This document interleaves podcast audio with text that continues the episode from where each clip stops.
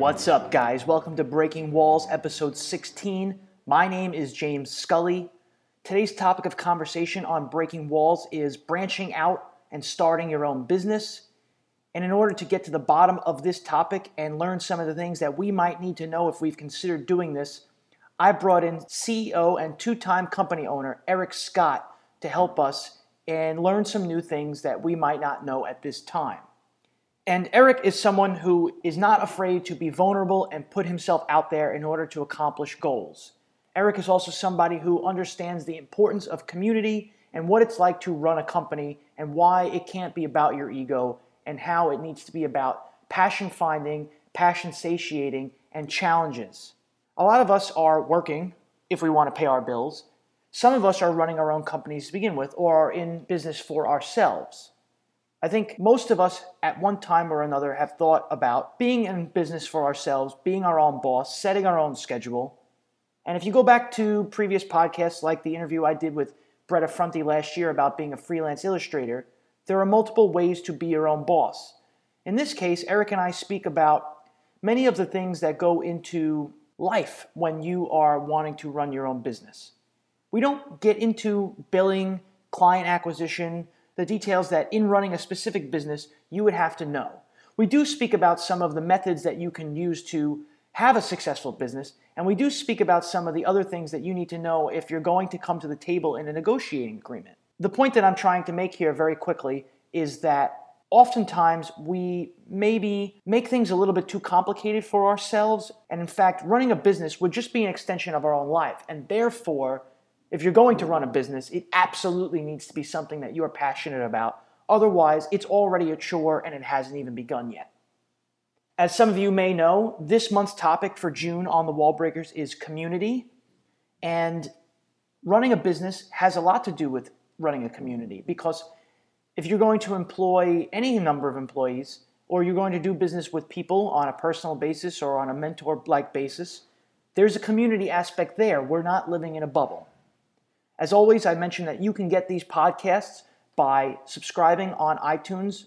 By doing so, you can search for the Wall Breakers. And we do ask, please review us, rate us. If you like what we're doing, let us know. If you have constructive criticism, please let us know that as well, because then we can get better at what we're doing. You can also listen to these podcasts by going to soundcloud.com slash the wall breakers. And if you're there, you can follow us on SoundCloud and then when you go to SoundCloud.com and look at your own feed, our Wallbreakers podcast will pop up. If all else fails, please go to thewallbreakers.com and on every page of the website, both on mobile and on desktop and also tablet, you can find our podcast in the handy right hand rail module that plays them in descending chronological order. As the seasons change, I think we sometimes realize that our own lives are changing as well. It's normal for us to be cyclical in our decisions and in our likes and dislikes. We've all gone to school. We all know what it's like to graduate from a grade to a new grade, and we all know what it's like to go from summer to fall to winter to spring. We use these holidays and these markers. For instance, Flag Day is our marker for community in June, and Flag Day is a uniquely American holiday that's centered around flying your nation's flag and generally being patriotic.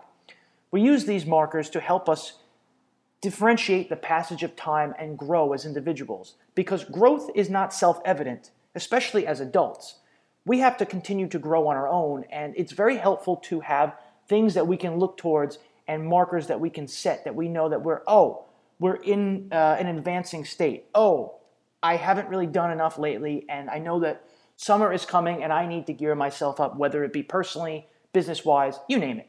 Speaking hypothetically. But this podcast is not about speaking hypothetically, it's about branching out and running your own business. After this break, please stay tuned for Eric Scott, CEO of Dolphin Micro, and myself speaking on Breaking Walls, episode 16.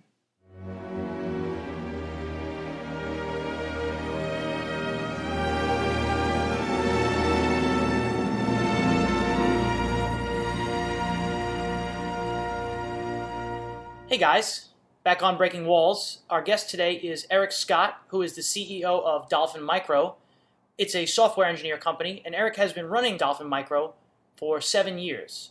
And I wanted to sit down with Eric today to speak with him about things that he's learned as he's branched out on his own and run his own business. Dolphin Micro is the second, correct, Eric, Mm, company that you've run in your life. Yep. He has great insight. He's also a very open minded person who tries to stay balanced as much as he can.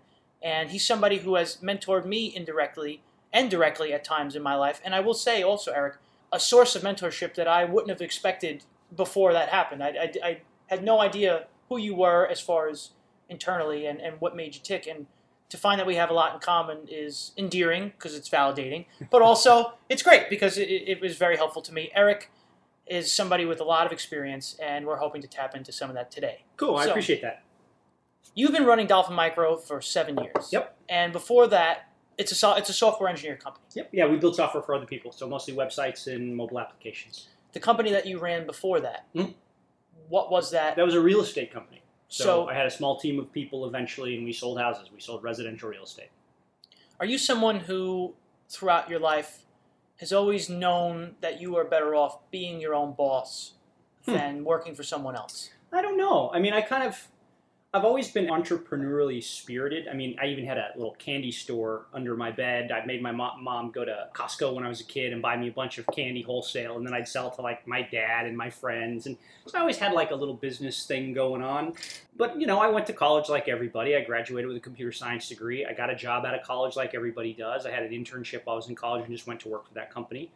And then I kind of got tired of doing what I was doing there and uh, quit and didn't really know what else to do with myself. So I started the real estate business. And, and I, I just kind of lucked into it. I said, you know, I've got, I, I'm, I'm interested in buying real estate. So I got a real estate license. And then I was like, well, I have a real estate license. So maybe I should sell real estate. And that's just kind of how it started. So I started just me selling houses. And then I started hiring people because I got busy enough that I needed, you know, an assistant and somebody to take pictures of the houses and somebody to take the buyers around. And so that's how that one started.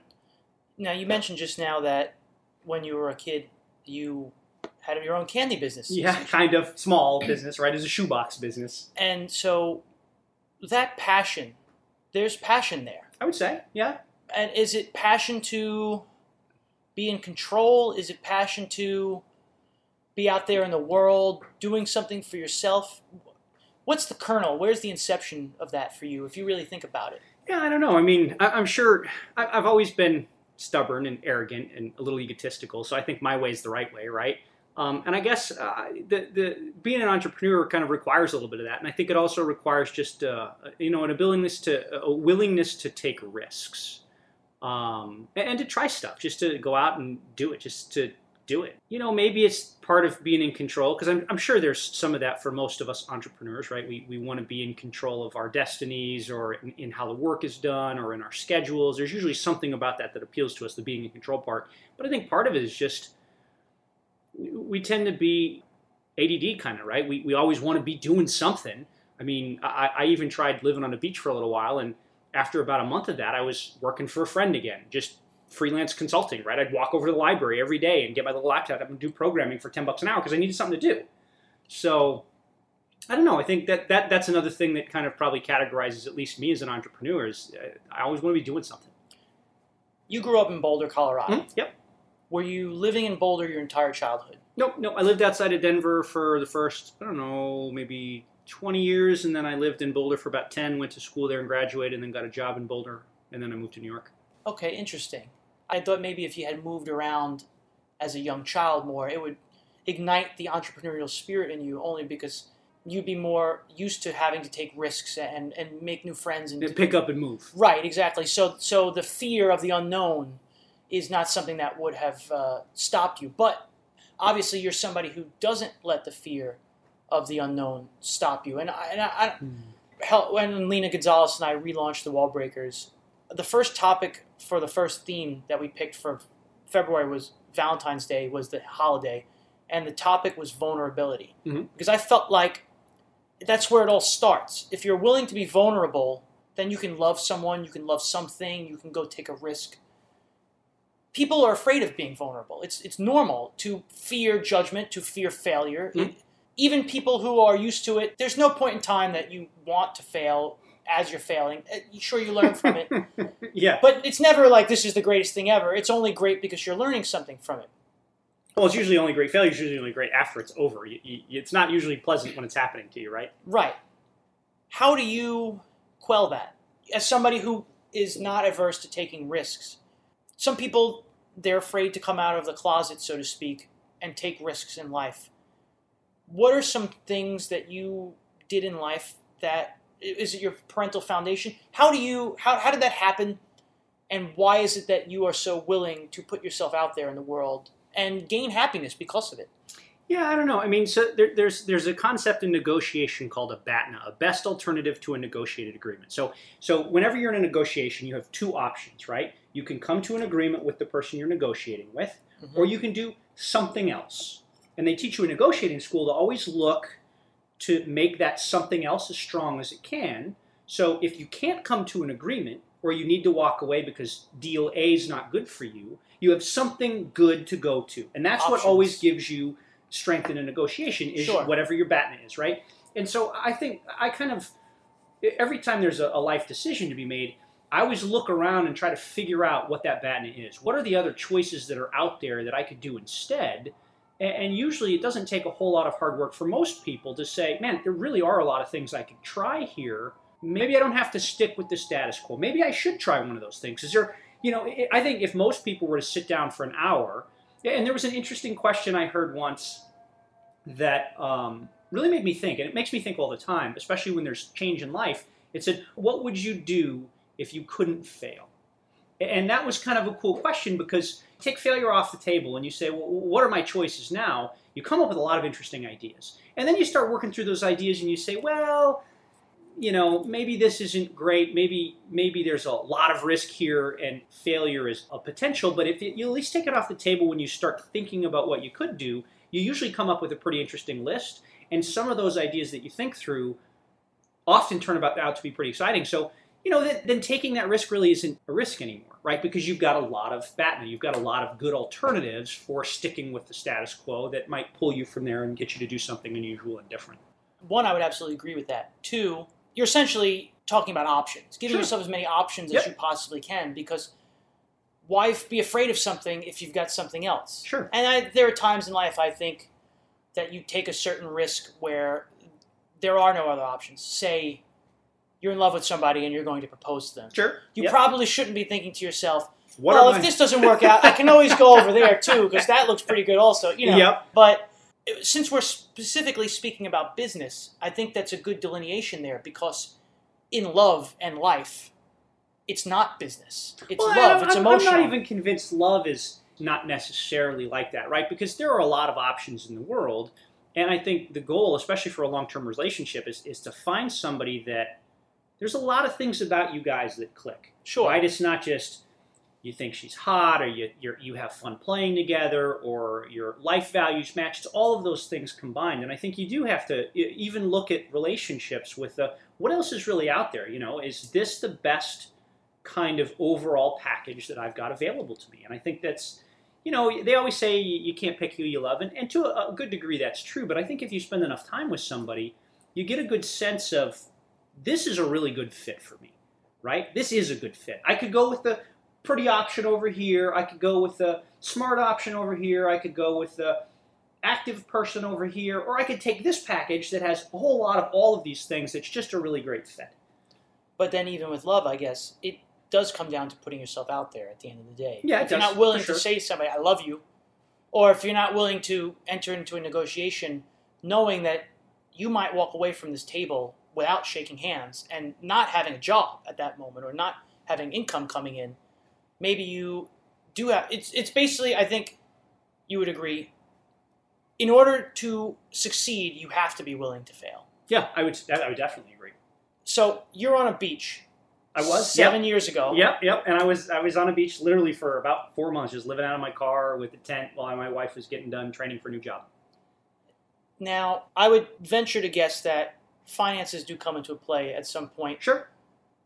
Where was this, by the way? It was California. Okay. So I was in San Diego. Right. And, and you know, so I had just uh, when I was on the beach, I had sold a business, not for a lot of money. You know, it was a, a, really small. Say, I was a little business, and I was I was the biggest part of the business, and I wasn't sticking around. So I was basically selling some of my listings and my assistant, right? Because we I had, a, I had a good assistant. Someone was interested in both the, the listings and the assistant. But anyway, so I had a small piece of money from the sale of that business, and I said, look, I'm going to use this to do something different while Katie's away training for her new gig. So that was kind of the extent of it, right? I had about six months and a small pile of money, and when either of those things ran out, I had to go do something different, right? So there was definitely a timer, both time and money, Sure. that was counting Right. down on me. And would you say that by going to a place like a beach in San Diego, Mhm.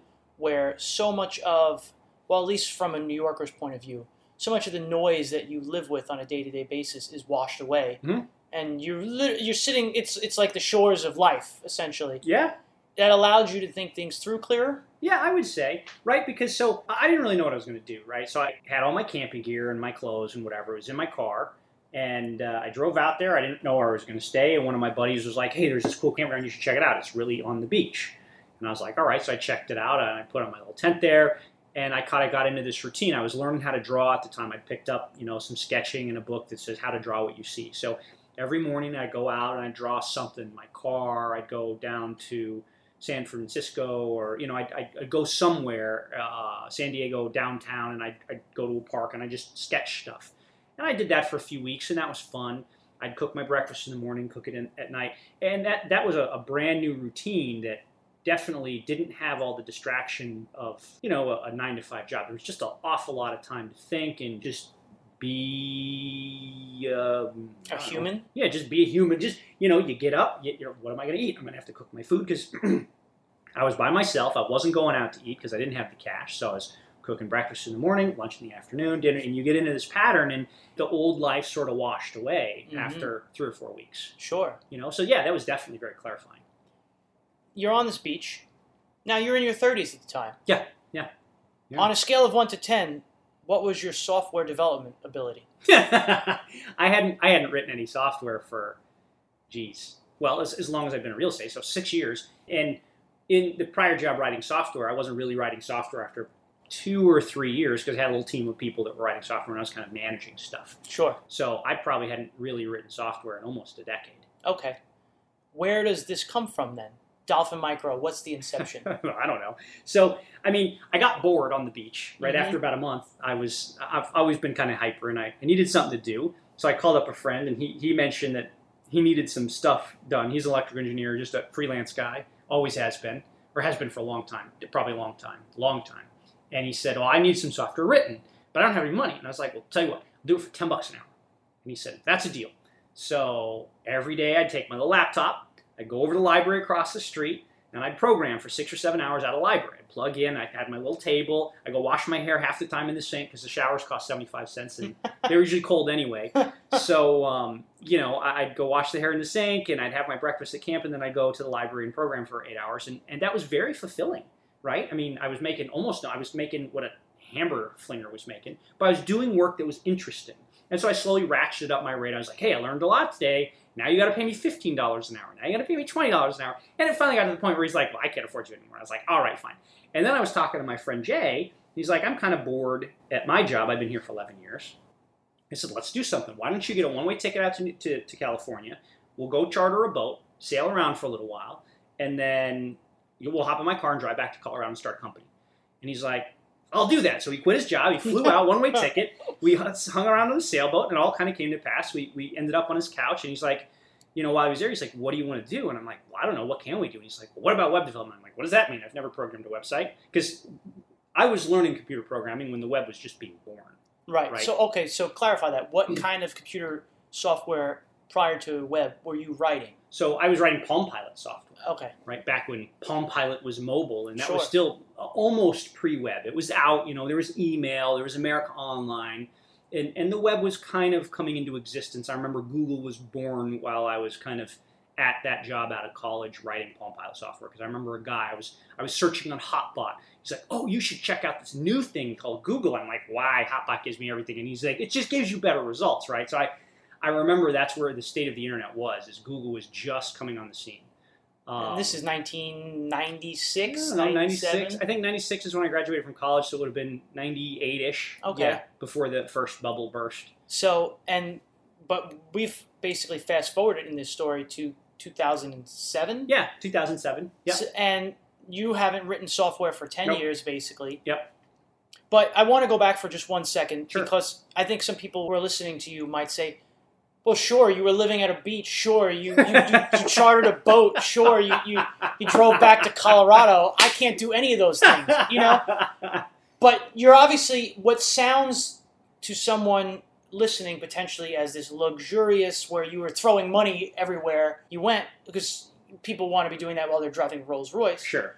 No, you didn't have a lot of money in your pocket, but that doesn't mean that because you didn't have a lot of money in your pocket, you had to go sit in your apartment and never leave it or anything like Right. that. You, yeah. No, you- I, I didn't have a ton of money. Right. I, I think I spent in six months. I probably spent less than ten thousand bucks. I think. So it wasn't. You know, and that was six, literally six months. Sure. Um, and that was me. So after about four months, I went and got an apartment with somebody. I, I got a, a little. I found a place on Craigslist, and she Mhm. had a furnished bedroom available for sublet for a couple hundred bucks a month. Right. So I went and shacked up with some girl and some weird guy that she lived with, and she was fantastic. Like she had this whole friend circle, and I'd like. I I remember baking a pie there for them, and they were so happy. And I'd go hang out with her and her friends during the day uh, when she was around. It was just, it was super fun. But I lived super cheap, right? I, I literally went to the grocery store and I was eating cereal for breakfast and a banana. I was cooking my, I was cutting up my own food and cooking my own meals over my little gas propane stove. It was, it was. I was literally living out of a tent with no power and, and worried about 75 cents per shower. You know, but I mean, it was certainly worthwhile. And, and I think it can be done by almost anybody, right? I mean, Right. I, I guess the point that I really want to make there is that just because you didn't have a lot of money in your pocket, it didn't stop you from thinking about what your next move could be. And it also didn't stop you from enjoying, I guess, like what life's about. It's really not about the money, it's about the experiences. And you Sure, were still able to have agree. those experiences. So you weren't eating at the 21 Club or wherever for dinner. You cooked your own meal, you ate it the way you wanted to eat it, and, Yeah. and you still got full and were able to go do other things. You know, so. Yeah. I think maybe it's important for people to realize that there's a lot of layers of bullshit that we have to remove from ourselves and the way we think sometimes in order to see the clarity in the situation. yeah, I'd agree. And now you're driving across the country to from San Diego Yep, to To Boulder. Colorado, yeah. With a my, fr- with so my you- And now it also stands to reason that you can't always be in business with friends, Sure. but sometimes it is better to be in a business with somebody you trust because you have there's a level of intimacy there that you're willing to be vulnerable with that person and Yep. share a burden and a responsibility here that if he goes on a heroin binge six months after you start a company you're up shit's creek you know so like you have to you have to trust somebody that they're I'm, obviously i'm not saying that Luckily, he didn't go on Yes, any heroin. yes, binges, you know yeah. what I'm saying. Luckily, So- he didn't. At least not that I knew. Right. So once again, vulnerability comes into play Mhm. in that situation. Yep, I'd agree. You have this conversation. You're driving to Colorado. Mhm. You decide to start a software company, Mhm. Dolphin Micro. Yep.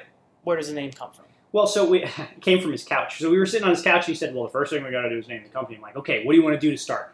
And he said, "Well, I like to start with animal names." And I was like, "What does that mean? Like snake and cobra?" He's like, "Yeah, let's start with snake and cobra." And so we just started listing all the animals that sounded interesting for a company name. We, snake, cobra, lion, eagle. You know, we went through the whole list. We hit dolphin. and We're like, "Dolphin's cool. They're smart. They're funny. They're sexy. They're they're they're smooth, right? They're they, they travel in pods. They're very social creatures." So which is weird because neither he or I are very social. And anyway, so we, we were like, Dolphin, Dolphin's cool. That's that's cool. And I was sitting there with the laptop, right, looking up all the, the, the domain names that were weren't taken with Dolphin in it, and we came up with a lot of stupid shit. And then we hit um, Dolphin. We said, well, what what's technical? We need something that's technical.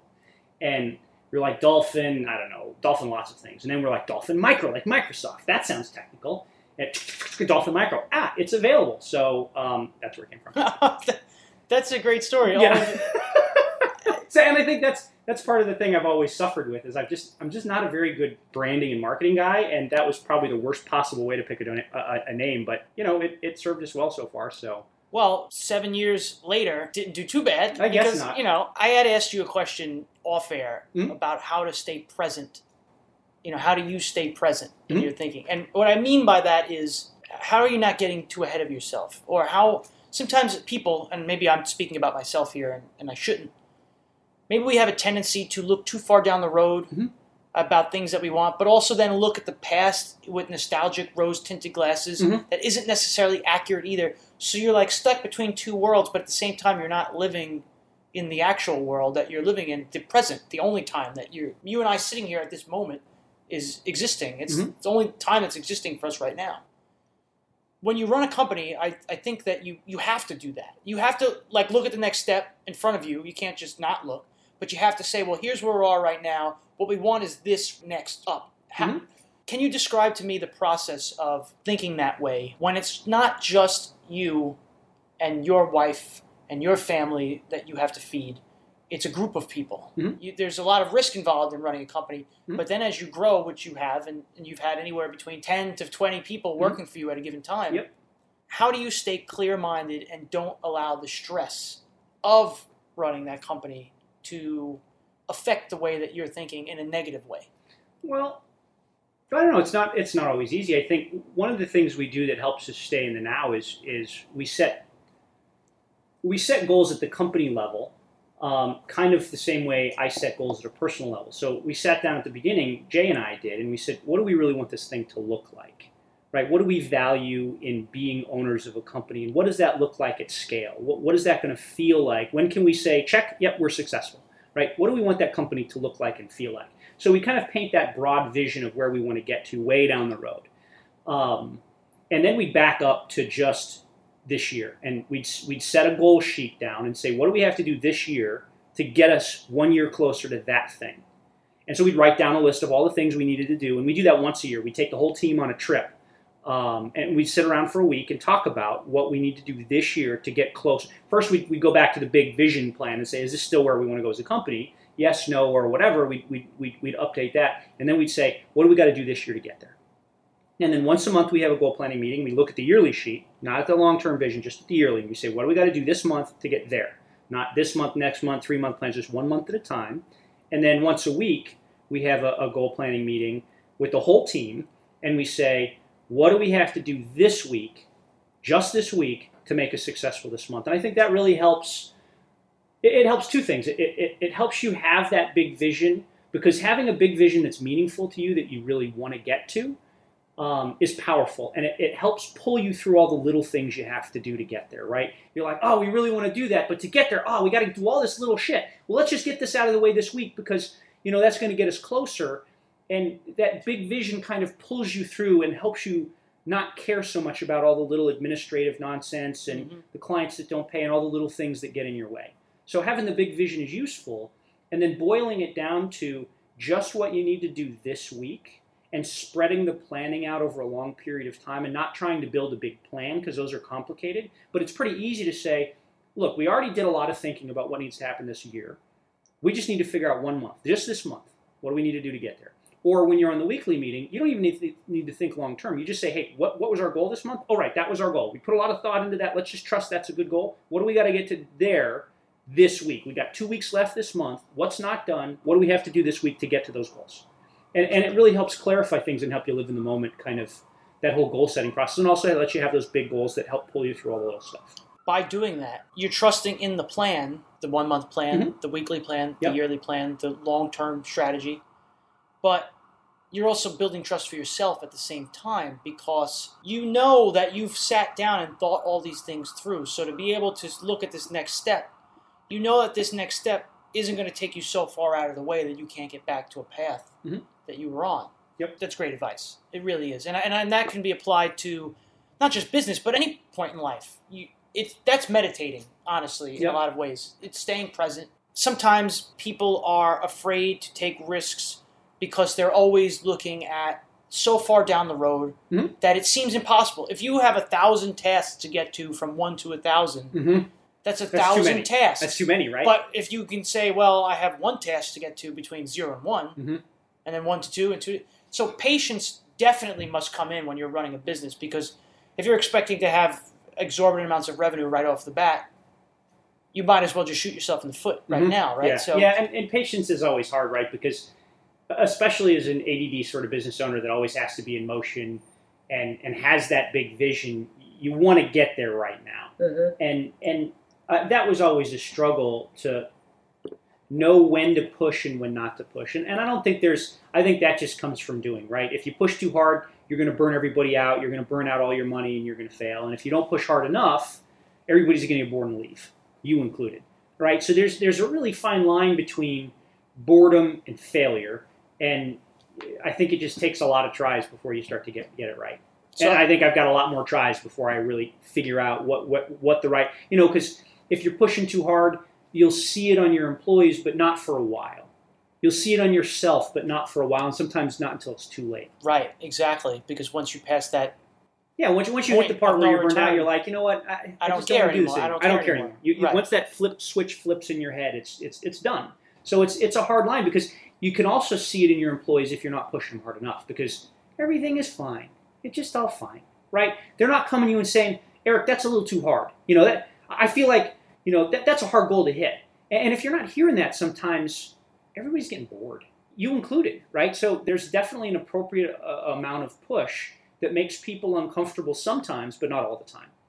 And and that's kind of riding that line, and it's a hard thing to do. and I think maybe you just hit on the fact that as a CEO, not only do you have to be willing to take yourself out of your comfort zone, you have to be willing to take your employees out of their Yeah. own comfort zone too, and let them know that they can achieve more than than this moment. Maybe we get to a point in life sometimes where we don't think that growth is evident or self-evident anymore. Sure.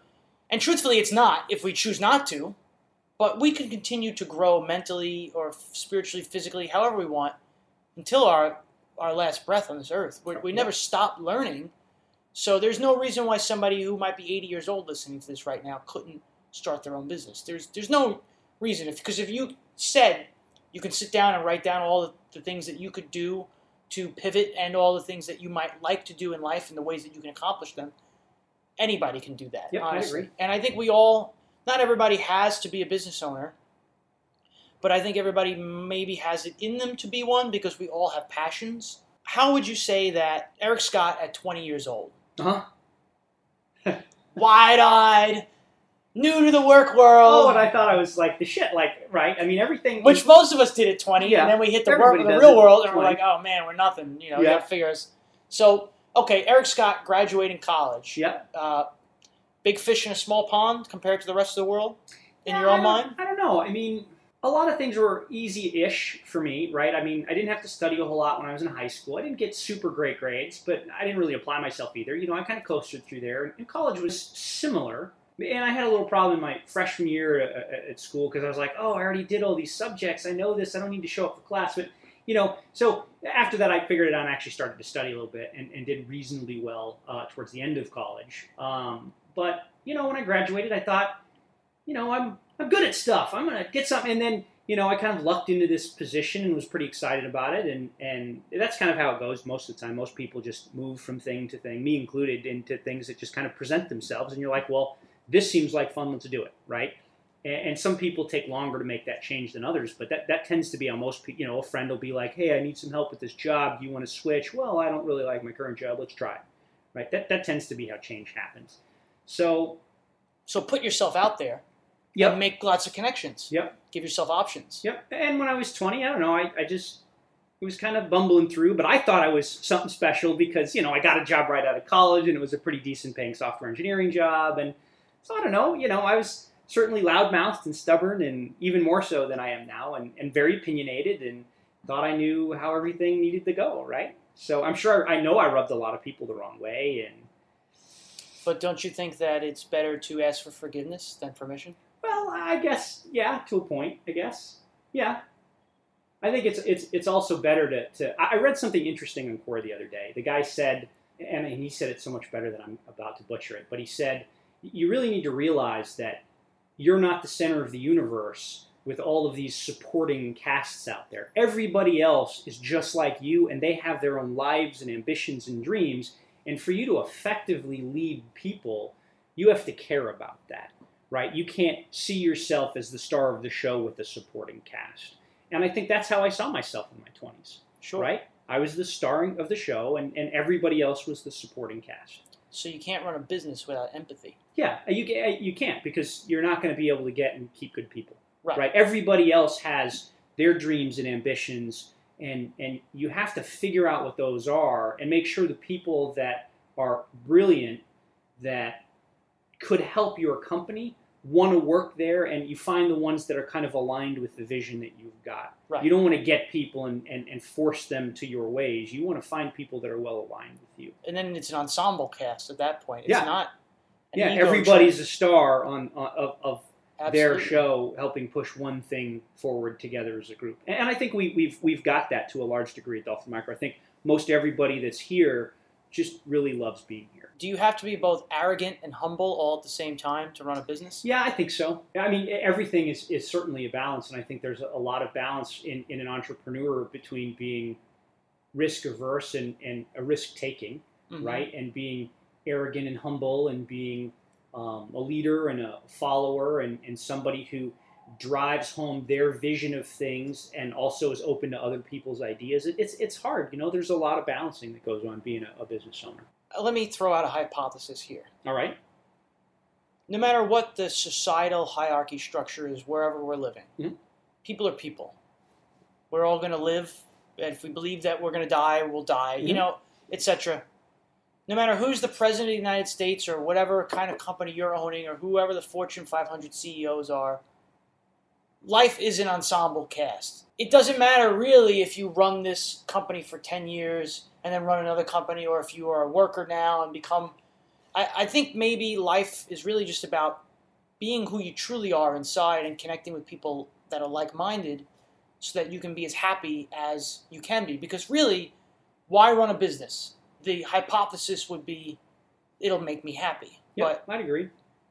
Yeah, and I think there's there's there's a lot to be said for I don't know. I've always been a believer in being productive, right? Because uh, I think if you think back to where we came from, we you know we also we used to be a, a hunter gatherer and then a agricultural society, and everybody had to do everything, right? You get up, you tend the crops, you go you, you know the men go out and hunt for the food and the women stay back and raise the kid and you know everybody's washing clothes and doing doing all this stuff and now we live in a highly specialized society and it, it's still important for each and every one of us to be productive to keep all of society moving forward. So i think being productive is important. Everybody's a person and, and certainly the star of their show. And i think one of the things i've always wanted to do with my life is just drive enough productivity through my life that there's leftover productivity for the people that you know i i there are people that just can't or, or don't want to be as productive but still want to live and have the life that they want. And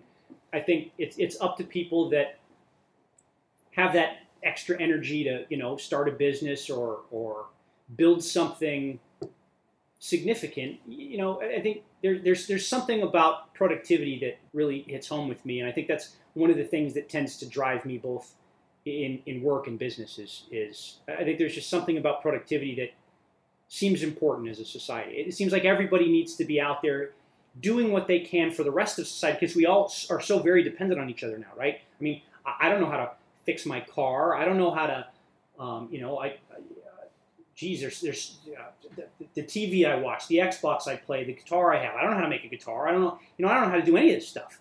So we're all very dependent on each other, and I think it's important that we each see that for what it is, and, and all try to be as productive as we can, not just for ourselves, but for the rest of society that we that we depend on and that depends on us. I don't know where that fits into anything. no, I, I think it's I think it's very important because you just basically said that you don't run a company for power. It's not it's not about power with you. It's not about control or ownership even. Even though you run the company, what you're saying is that people they don't have to be so productive that their clothes explode off every day. You know, like like that's how hard they're working themselves. That's okay. You might not be lazy. You just might like doing less. You know, and there, there's nothing really wrong with that. And because you run the company for somebody, you have to pay them out, Mhm. and they receive pay from you. Mhm. That doesn't make them any less or greater or less. It's, you're just two people in a situation, in an agreement, a marriage. Yeah, and I think we're, we're, we're two people in a team that are trying to do something bigger than each of us could do by ourselves. Well, and that goes to uh, a book that I read a few years ago called Tribal Leadership, where it ranks society in five stages. The fourth stage, they say that America is a level three tribe, which is me centric. I'm better than you, Mhm. which is a stage above. Stage one would be life sucks. That's like a prison riot. Stage Right. two is my life sucks.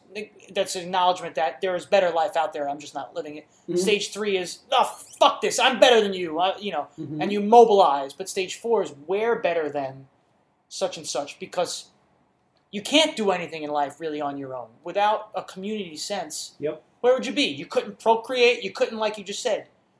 How could- you can't? You wouldn't even have an Xbox, I let alone fix. You wouldn't have the vision to create Yeah, one. I mean, I walk down to the grocery store and get you know, it takes me 15 minutes to, to put food on the table for the whole week. Right. I mean, that my, my parents couldn't do that, or, Sure. or, their their parents couldn't do that just 50 years ago, right? I mean, people were out there; they had to work an entire year to put food on the table. Right. You and I did not pull a single radish out of the ground Right. today. That didn't happen. that you know? did not happen. and, and there are still people that are doing that in farming cultures. Yep. And, and this month's theme on the Wall Breakers is community, okay.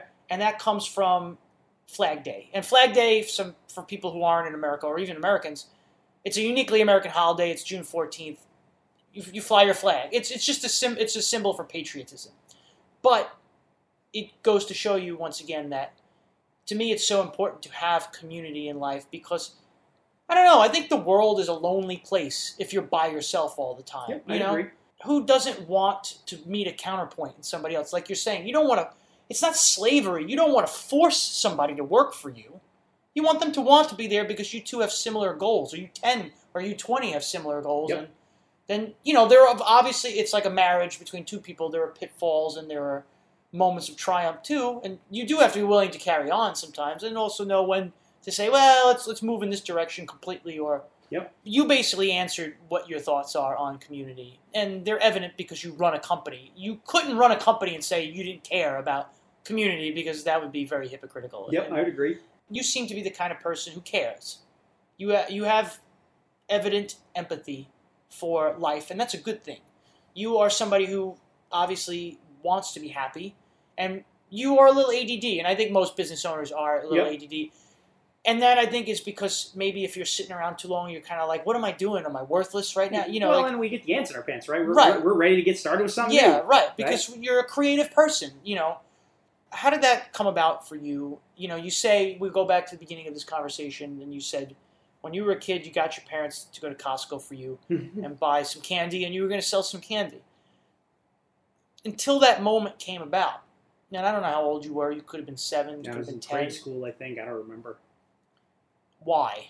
I guess what what is what is the secret to your quest for inner peace? So, geez, wow. Um, What I mean by because you're saying well, I, let me so to make that a little bit easier answer question.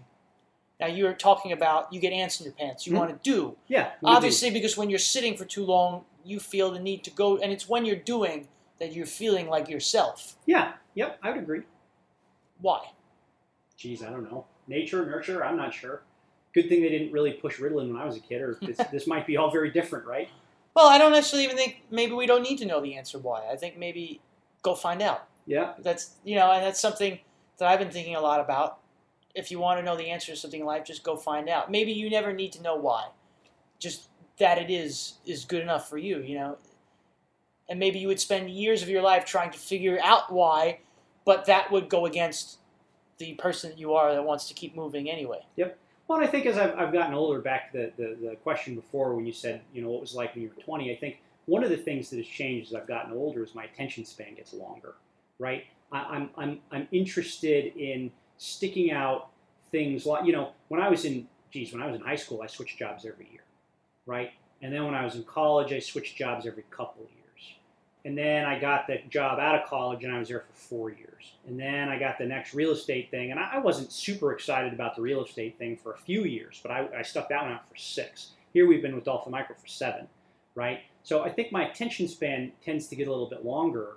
And, and I find more creative because I think we're, we're always going we're, we, we tend to be prone as, as, as, as people to say, hey, this isn't fun right now. Maybe I should go do something else. But I think there's a lot to be learned sticking out times that aren't so fun because things get fun again later. I, I don't know. It's, it, it's, it's interesting. So I think that's, that's one of the things that's changed over time is I, I still think I, I've got that itch to be productive. I've got that itch to get to doing things, but I'm more content having more patience with things than I used to be.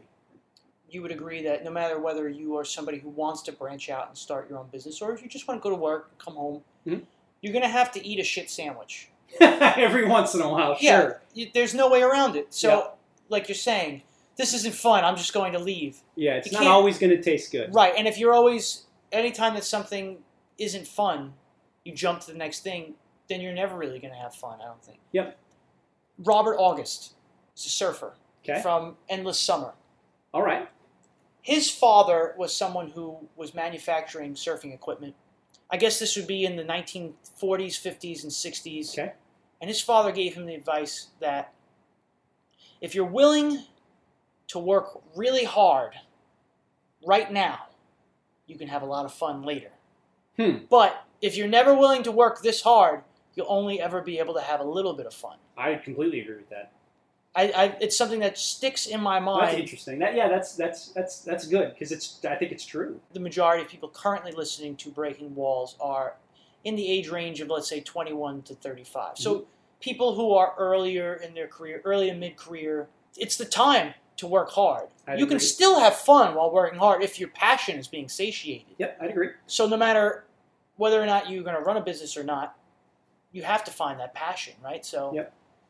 And you are somebody you claim it's ADD, but to me, it's almost like you're in a, a continuous quest for passion. You know, not that you are um, ever not able to be satisfied, but to you, it's like, well, it's not where's the money so much as where's the passion. Wh- Yeah, wh- where, where's the where's the challenge and the in, the interest, right? I used to think I always want to do something that was fun, but somebody said said to me once, you know, maybe fun's not the right word. I said, what do you mean?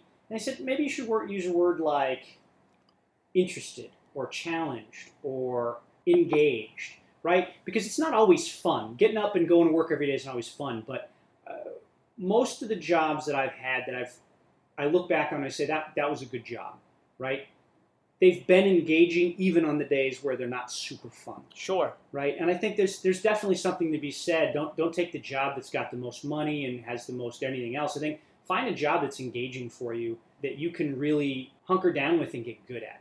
Because then your growth will occur. Yep, I, I, can, I agree. maybe people might think that that's somewhat unrealistic, and they say, "Well, no, you're supposed to have fun." As an example, it's the World Series.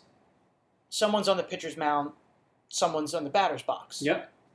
That moment for those guys is anything but fun. yeah, it should be too, right? Because they've worked You're their thinking about it, it's a, it's a child's game. Right, it- and they've playing worked this their- whole life. They've, they've worked their entire lives. to None get of them are having this. fun No. at that moment. It's Nope. the most serious damn thing that they've ever done Yep. in their entire life at that moment. Yep. But it's a challenge. Yeah. It's the, are you really think that you're going to get that hit off me, or you think you're going to get me out?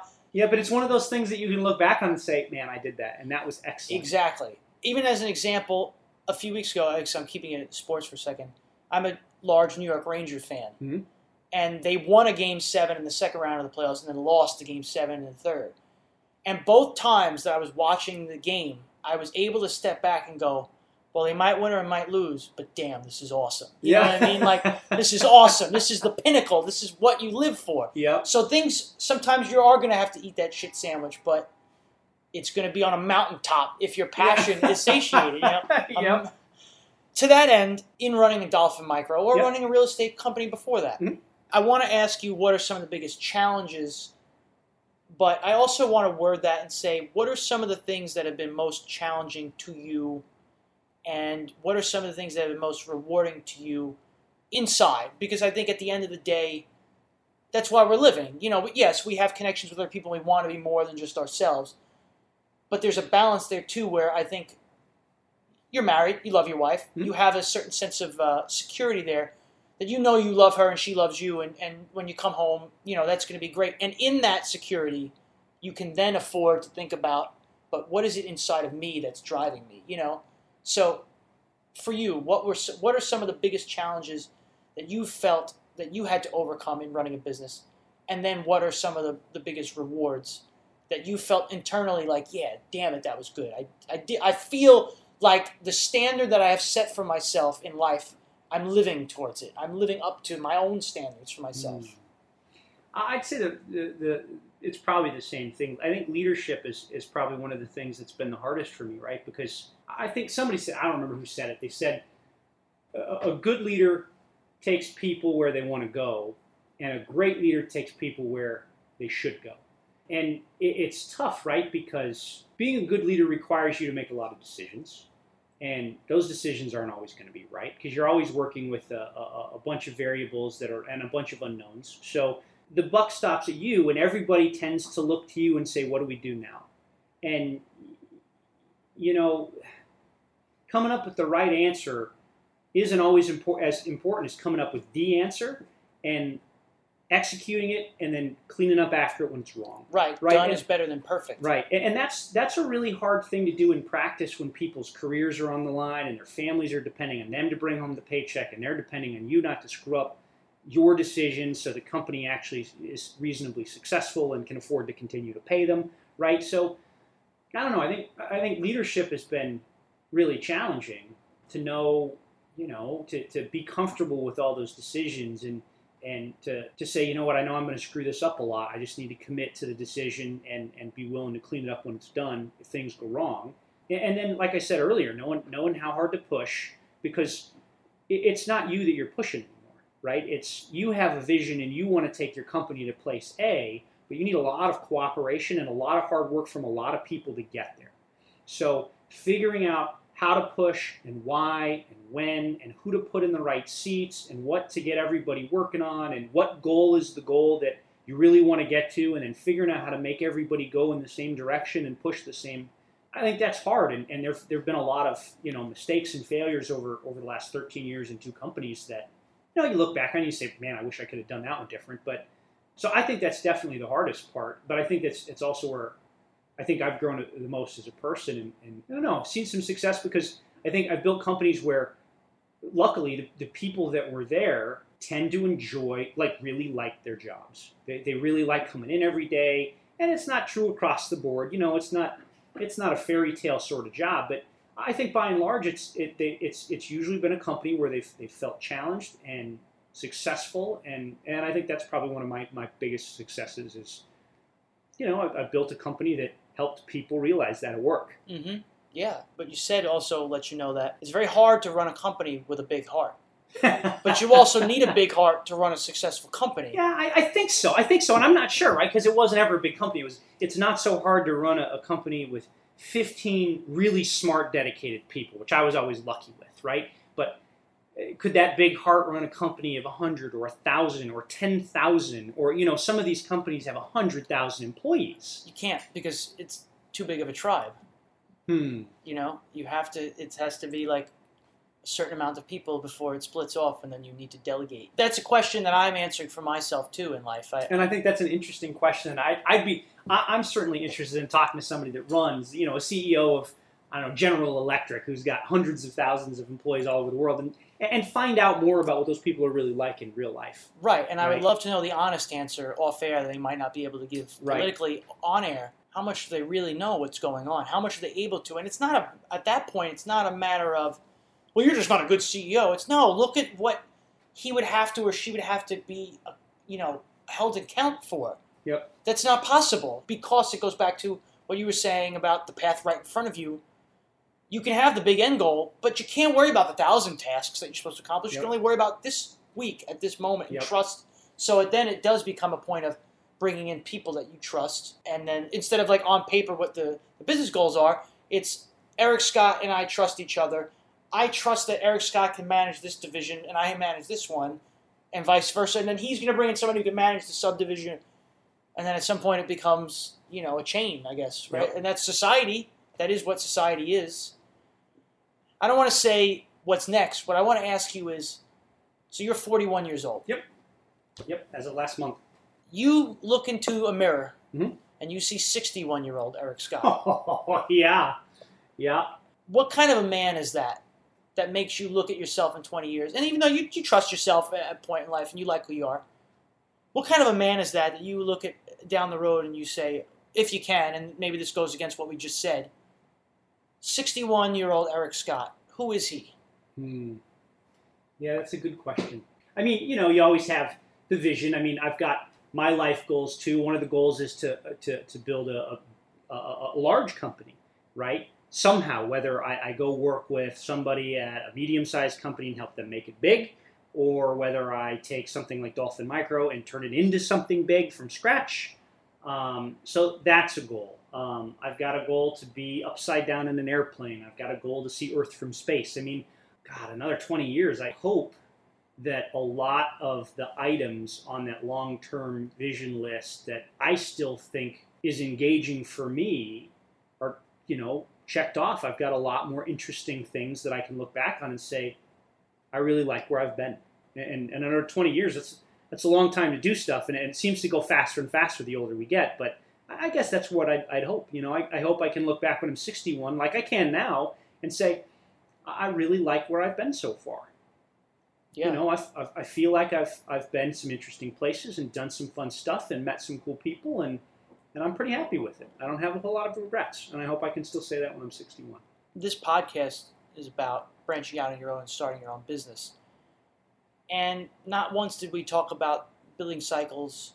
Not once did we talk about we client, could. client acquisition. sure. And I think the reason why the conversation went this way, because I, I, mentioned to you off air also, I have an outline of things in my head that I want to talk about, mm-hmm. and we know each other off air. We, but what we spoke about is no matter what you want to do in business, to because it is the unfortunate reality that bills come in the mail and we have to pay them. Mm-hmm. And you know, you can try to strip as many of them from your life as you can. You mentioned business when you said in 20 years, but you also talked about life. And, and we've talked about life a lot here tonight. Sure. And, well, isn't that what business is all about, right? Exactly. It empowers your life. It's not right. supposed to be the other way around. Right. Your life isn't supposed yes. to be geared to business. The business that you're in is supposed to empower your life. Right. And, right. and work in tandem at the same time. Sure. Well, because you're at your business more than pretty much anything else. So you, hopefully you, you don't think that sucks. Sure. And if you are doing something that is your passion, then it doesn't matter if it is it nine to five, is it Sunday at two a.m. when you roll out of bed and you got a song in your head that you have to write down. Yep. Is it Tuesday afternoon you happen to be sitting in your boxers because you can work from home, but you're engaged there because that's what you want. And yep.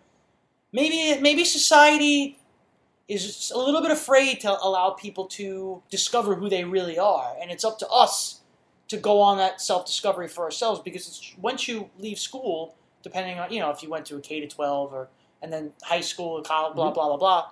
If we live our lives the way we want to live them, the money will take care of it. So You yep, can't let I money agree. drive all your decisions. It's yep. not possible. So I think if you're going to branch out and start your own business, if you're going to do it for money, just don't bother because it's, you're, you're just going on a dead end to begin with. You'll never be happy, and that's why you think you're doing it. Now, to close, let's say that there's somebody who is it doesn't matter the age. They could be 80, they could be 25, they could be 18, 12.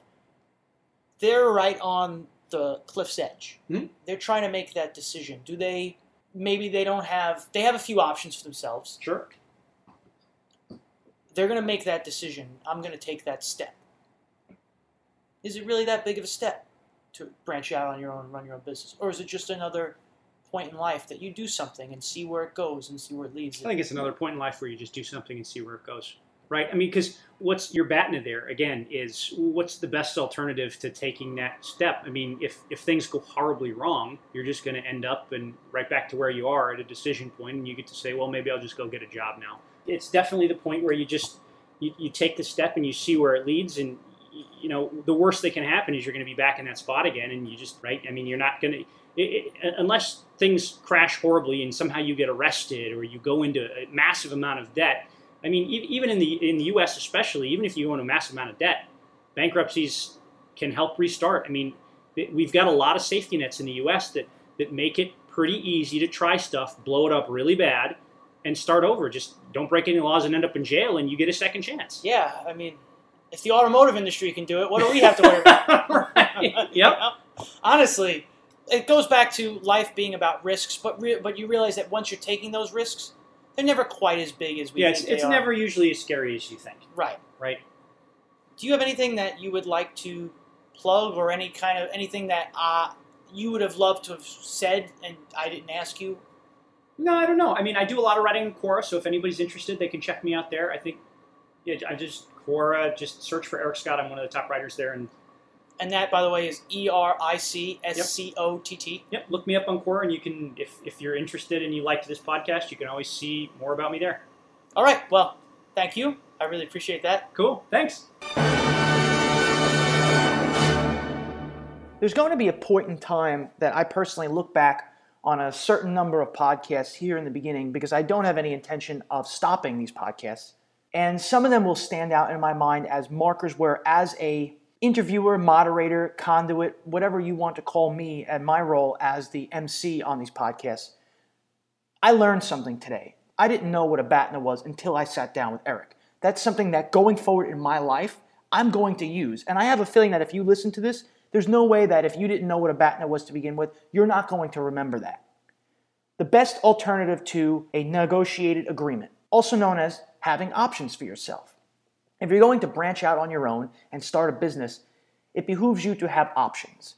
If you're going to go to your boss and ask for a raise, it behooves that you have options for yourself. This is negotiating power, and truthfully, it's not personal, it is business, and that doesn't make you a bad person to ask for more. It makes you somebody who's ambitious.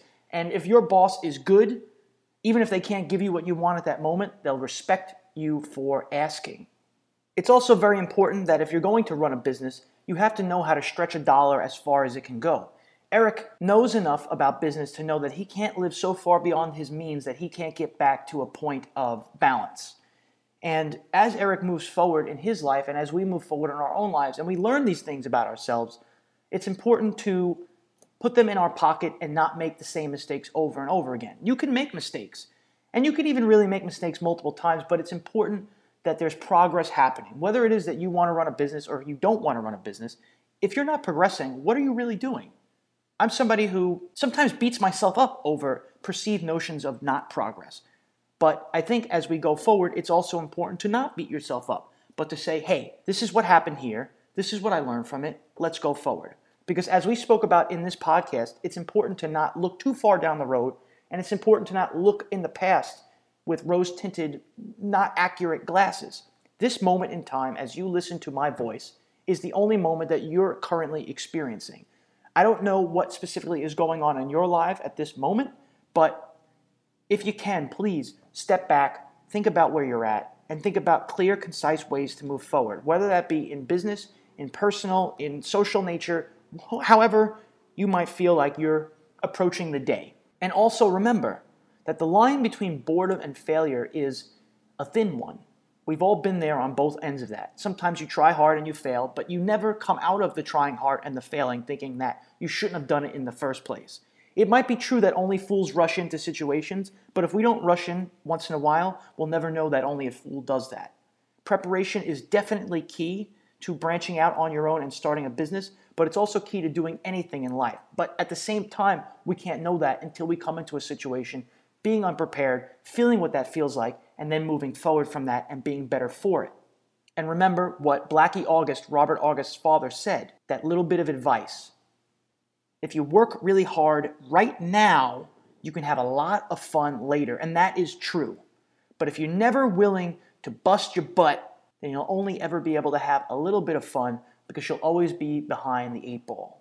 And speaking of being behind the eight ball, as we move forward here on the Wall Breakers, we meaning I as the person producing most of the content, it's going to be very important to me, like I've said on previous podcasts, to release these podcasts in a timely manner. It's also very important to me to not go away from the tenets that we set, Lena and I, when we relaunched the site back in February. I want to try to bring as many mentor like interviews to you guys as possible, and I want to focus on editorial content that's going to help you both in a tangible and a philosophical way. If you have any kind of ideas that you want to reach out to me with, please don't hesitate to do so. I have a very public email. It's james at thewallbreakers.com. And if you have anything that you've been wanting to get off your own chest, don't hesitate to do that either. We're very interested in having guest contributors write things that are going on in their life. This is a community. And I don't mean the wall breaker specifically when I say that. I mean life.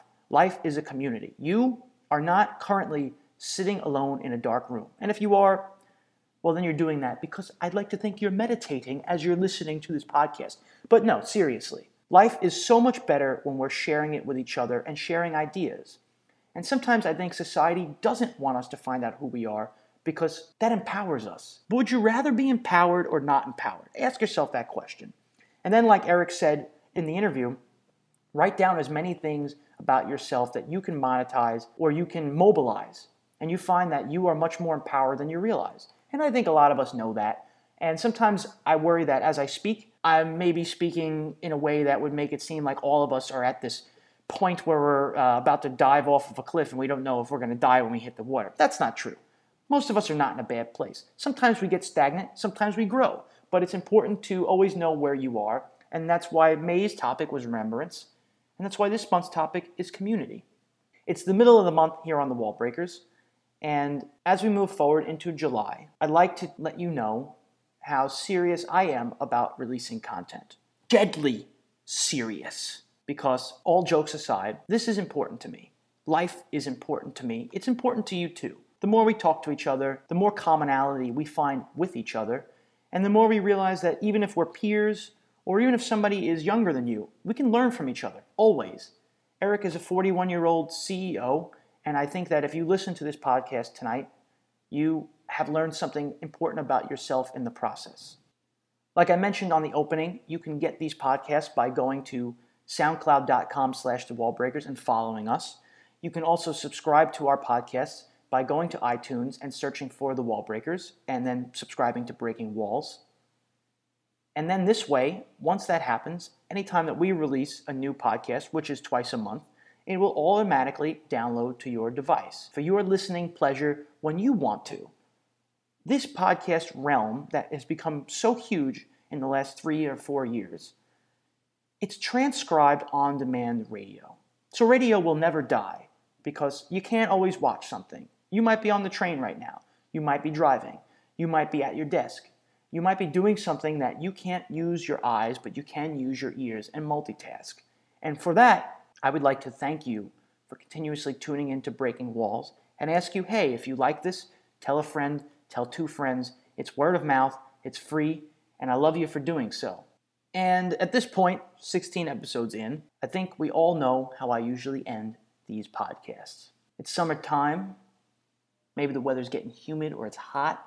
Maybe you're on a beach. Maybe you wish you were on a beach. But it's important, as Eric let us know, to keep getting out there. The more we're willing to break those walls, the happier we'll be and the more inner peace we will have in our own lives. So get out there, guys. Keep breaking those walls. My name is James Scully. This has been Breaking Walls, episode 16, and I'll catch you on the flip side. Thank you very much.